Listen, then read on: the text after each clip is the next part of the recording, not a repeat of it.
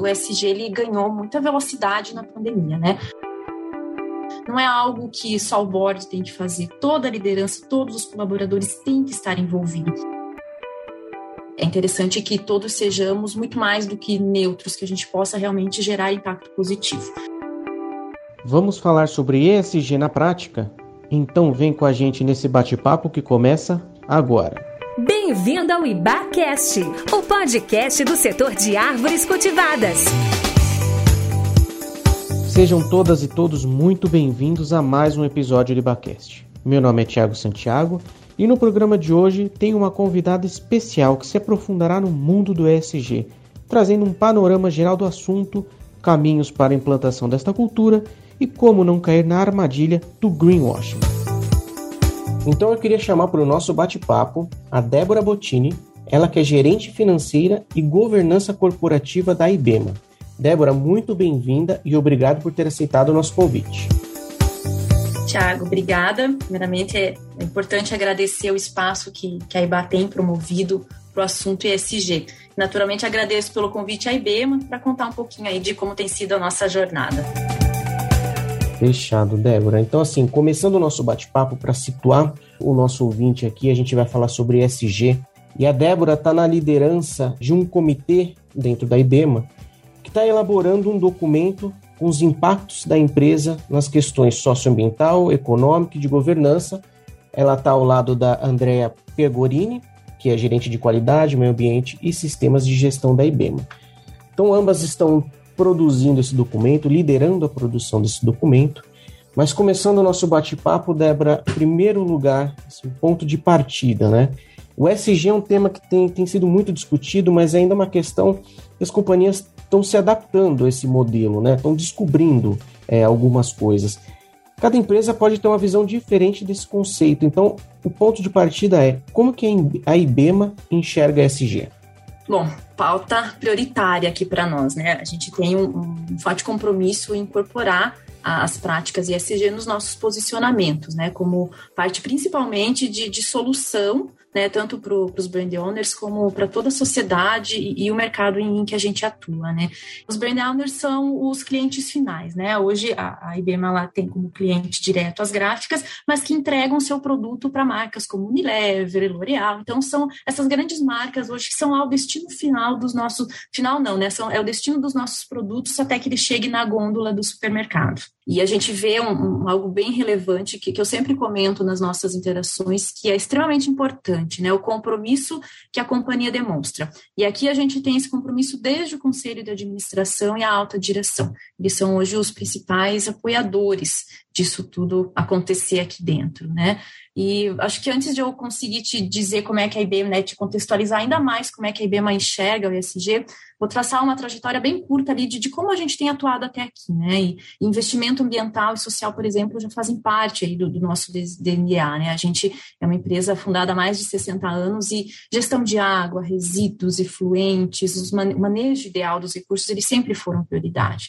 Se a gente puder dar um exemplo disso, é a, agora em meados desse ano, nós nos tornamos cem por cento aterro zero. Além disso, nós somos provedores aí de, de uma fatia bem relevante de, de geração de renda em uma das nossas plantas fabris aqui no, no interior de Paraná. Fora isso, a gente tem aí um, uma base forte de atuação com base nas O D S, né, no que a gente fala de água potável, saneamento, é, produções responsáveis. É, no aspecto social, nós temos projetos reconhecidos também, que vão desde projetos ambientais em escolas e comunidades, estímulo à leitura. Além disso, se a gente fala, né, de, de portfólio, hoje a gente já tem esse cuidado, né, e não é de hoje, né, a gente já tem produtos hoje no mercado que tem foco em economia circular. Bibema Ritalin é esse exemplo, né? Ele tem na sua composição fibras recicladas e, e de pós-consumo. E aí, como você comentou, é, algo que foi criado esse ano foi o nosso comitê E S G. Né? Isso olhando para a governança do processo, é, nós temos nesse comitê a responsabilidade de endereçar planos de ações, é, de oportunidades que foram diagnosticadas, fortalecer práticas, é, e além disso a gente é apoiadora ali na, junto à alta direção na construção da estratégia. Né? E como você comentou, esse dois mil e vinte a gente traz aí o primeiro G R I da companhia. Foi o método que a gente entendeu como mais razoável para trazer esse diagnóstico e ter uma foto bastante robusta de como a companhia atuou até aqui. E Débora, em se tratando de E S G, pelo que a gente entende aqui, eu tenho ouvido falar e tenho visto as coisas acontecerem, o cuidado tem que ir além dos muros das empresas. Ou seja, tem que ter um olhar especial para a cadeia também, né? Os fornecedores, os prestadores de serviços, enfim, todos aqueles que estão, de alguma maneira, inseridos nos negócios da companhia e precisam estar em sinergia com os valores da empresa, né?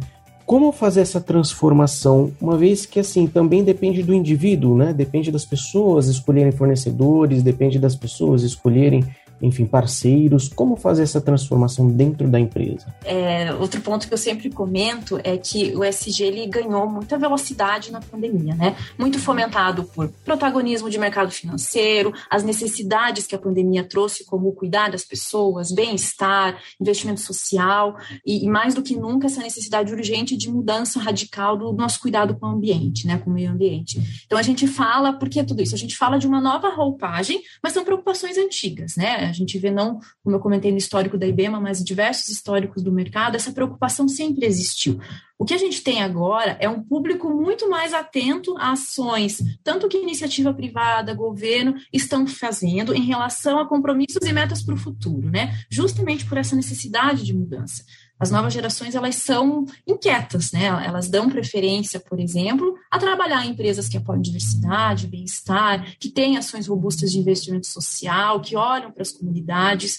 Então, esse é o nosso ponto de partida, né? Então, o nosso exercício é de atuar e preparar a companhia para ser cada vez mais atrativa, né? A gente quer envolver e a gente vê a necessidade, para ter êxito nessa jornada, de envolver todos os times nessa construção de melhores práticas. Não é algo que só o board tem que fazer, toda a liderança, todos os colaboradores têm que estar envolvidos. A gente tem que sentir-se parte de uma empresa que está atenta e comprometida com o futuro, né? E como é que a gente faz isso, né? Naturalmente, a gente também está aprendendo, mas a gente aposta muito em comunicação interna. Nós temos diversos workshops para temas específicos, então a gente fala de diversos assuntos com os públicos que estão envolvidos, e aí a gente tenta sempre, né, busca olhar muito o nosso propósito, né? O nosso propósito é embalar o futuro. Então a gente traz isso aí no nosso, no nosso histórico, no nosso D N A, e é assim que a gente tem buscado trazer e incorporar essa transformação dentro da companhia. Muito bacana, Débora. E você citou na sua última resposta a questão dos compromissos, e a gente falou também na primeira pergunta sobre um documento que a IBEMA está construindo. Dentro deste contexto, quais são os compromissos que a IBEMA está construindo dentro do mundo E S G? Nosso ponto de partida é entender que o nosso papel ele deve ir além da minimizar o impacto negativo que a gente gera, né? É interessante que todos sejamos muito mais do que neutros, que a gente possa realmente gerar impacto positivo. Esse ano, como a gente já comentou, nós estamos nos consolidando, né? Contamos com um diagnóstico profundo. Algo muito relevante do processo foi definir temas materiais que fossem realmente aderentes é, a partir de agora. Temos essa, essa definição de temas, ela gerou a, oportunidades de melhoria para que a IBEMA pudesse ficar ainda mais competitiva em relação a grandes players, né? E essas, para contextualizar essas, essas oportunidades, elas transitam desde a nossa revisão de código de conduta, que precisou ser estudada, revisada. Implantamos uma área focada em governança corporativa. A nossa governança ela sempre foi muito forte, mas é, dentro de cada processo, né? É, fomos também para o nosso primeiro inventário de gases, né, o G R I, e aprofundamos, estamos aprofundando cada vez mais o nosso perfil social, né, tanto da companhia como comunidade. E aí, com tudo isso, a gente espera construir compromissos alinhados à estratégia da, da nossa empresa, né?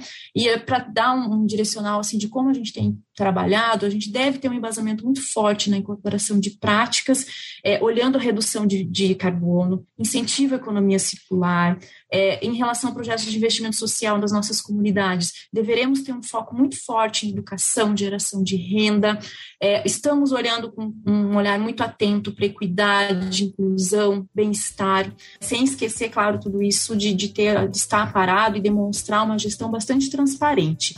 A, a IBEMA ela tem uma preocupação e um zelo de ser perene, né? De não fazer algo a curto prazo. Nós, de fato, queremos nos posicionar da melhor forma e ser a diferença, ser notados como diferença no mercado. Muito bacana, Débora. E, e, e a gente falou até agora de compromissos, metas, é, um olhar para o E S G, mas a gente também ouve falar que tem algumas companhias que é, acabam cometendo greenwashing. Isso tem, a gente tem ouvido bastante. Você tem alguma dica para que as empresas não caiam nessa armadilha do greenwashing? É, é um risco aí que a gente convive, né? Veja que de tudo que a gente falou aqui, é, a gente houve um, um, uma cobrança, né? Acho que a gente pode dizer assim, muito forte do mercado, né? De, de posicionamento. Então, ao mesmo passo que esse tema ganha destaque, as empresas precisam mostrar que estão aderentes a essa conduta responsável, né? Em suas operações, relacionamento. Então, a gente está numa transição de, de divisão que considera muito as partes interessadas, né? Então, é, ouve-se muito agora. Tudo que o stakeholder envolvido é, coloca, a preocupação dele tem que ser muito considerada, né? É, e aí, claro que as condutas de E S G viraram um pré-requisito para o mercado, né? E há uma tendência de que se as empresas não têm essas boas práticas, elas tendem a ser excluídas ou até não ter todos os acessos aí que, que poderiam ter, olhando, né, para esses pilares. Aí que está o desafio, né? Dada essa pressão por posicionamento, a gente tende naturalmente a selecionar é, dados que nos mostram, é, que a gente quer mostrar para o mercado, né? A gente tira um pouquinho o olhar da, das, das fragilidades, né? E, e o grande risco está aqui, é tirar o olhar, mas não atuar no bastidor aí nessas fragilidades, né? Aqui vai bem o conceito de ser muito mais provedor de impactos positivos, e para isso a gente tem que conhecer o negócio, né? A, a empresa tem que ser coerente em suas metas, compromissos, muito alinhado ao negócio, né? É, a gente pode perceber facilmente, assim, se, se um tema material, por exemplo, faz sentido para o core da companhia, né? Se ele não há correlação, a gente tem um risco alto de errar em, algum, em alguma parte do processo.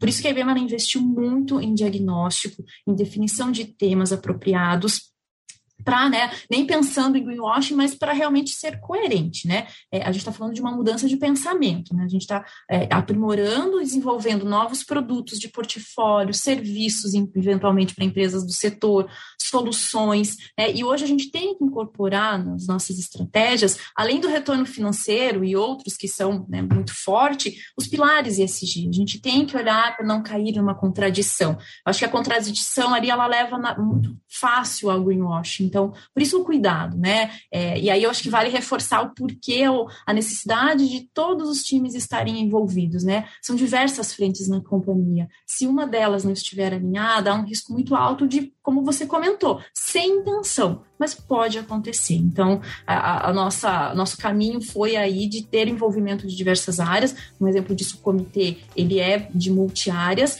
é, que estão mais à frente dos negócios, justamente para que essa... essa cultura ou essa linguagem, ela nasça corretamente desde o, da concepção dos projetos. Muito legal, Débora. A gente está chegando no final do nosso bate-papo aqui, e é, eu queria destacar da sua última fala, eu acho que ela é, fecha um pouquinho tudo que a gente conversou, que é a palavra cuidado. É o cuidado no diagnóstico, é o cuidado no desenvolvimento de, de compromissos, é o cuidado no trabalho, cuidado com as pessoas, enfim. É muito cuidado que a companhia tem para ter um papel relevante para a sociedade. Então, eu queria realmente te agradecer, agradecer o seu tempo, a entrevista e deixar as portas abertas para você voltar mais vezes. Muito obrigado, Débora. Obrigada, Thiago. Se eu puder só complementar o teu fechamento, é, é importante que a gente seja bastante profundo, né? Que a gente não, não trate o E S G com superficialidade. A superficialidade vai nos dar um curto prazo de vida e a gente precisa ser robusto, né? Então, é, isso é bem importante. E, mais uma vez, agradeço a oportunidade, também deixo a IBEMA de portas abertas aí para o que for necessário. Muito bacana. E para você que nos ouviu até aqui, até o próximo Ibacast.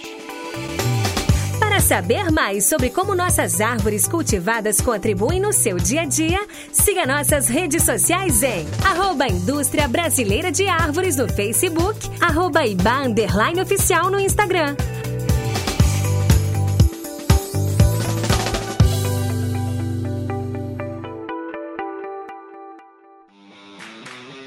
Esse programa foi editado por Na Trilha, podcast Transmídia.